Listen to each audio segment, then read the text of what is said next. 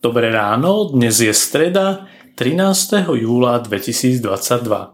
Slovo Božie je napísané v Evangeliu podľa Jána v 5. kapitole od 31. po 40. verš. Ak sám svedčím o sebe, moje svedectvo nie je pravdivé. Iný je, ktorý svedčí o mne a ja viem, že pravdivé jeho svedectvo, ktoré vydáva o mne. Vy ste poslali k Jánovi a ten vydal svedectvo pravde. Ja však neprijímam svedectvo od človeka, ale hovorím to preto, aby ste vy boli zachránení. On bol sviecou, ktorá horela a svietila a vy ste sa chceli veseliť na chvíľku v jeho svetle. Ale ja mám väčšie svedectvo než Jánovo, totiž skutky, ktoré mi dal Otec. Aby som ich vykonal, už aj skutky, ktoré konám, svedčia o mne, že ma otec poslal. A otec, ktorý ma poslal, vydal svedectvo o mne. Vy ste nikdy nepočuli jeho hlas, ani nevideli jeho tvár. A jeho slovo nezostáva vo vás, lebo neveríte tomu, ktorého poslal. Skúmate písma, lebo si myslíte, že väčší život máte v nich. A tie vydávajú svedectvo o mne. Ale nechcete prísť ku mne aby ste mali život. Občas sa potrebujeme prezentovať. Predstaviť svoje vzdelanie, schopnosti, talent, najmä keď sa uchádzame o štúdium či pracovnú pozíciu. Je dobré, keď pridáme aj odporúčanie iného zamestnávateľa.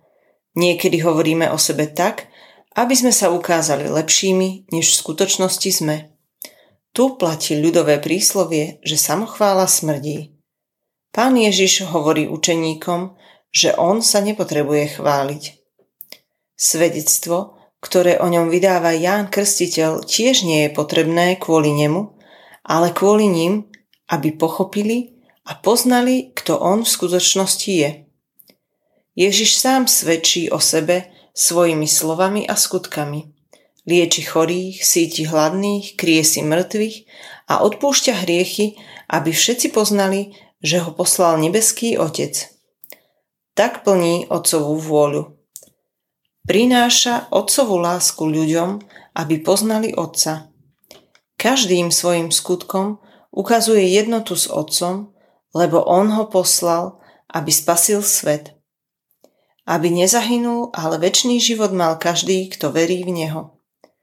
Táto poslušnosť je svedectvom o samotnom Ježišovi, Božom synovi ktorú dosvedčil aj tým, že sa vydal za nás na kríž, aby svojou krvou zmil každý náš hriech.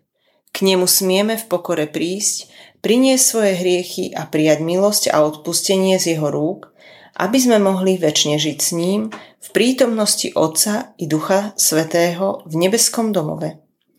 Aj Otec svedčí o ňom tým, že ho vzkriesil z mŕtvych. Dnešné zamyslenie pripravil Ján Kostelník. Pamätajme vo svojich modlitbách na cirkevný zbor Mošovce. Prajeme vám krásny deň.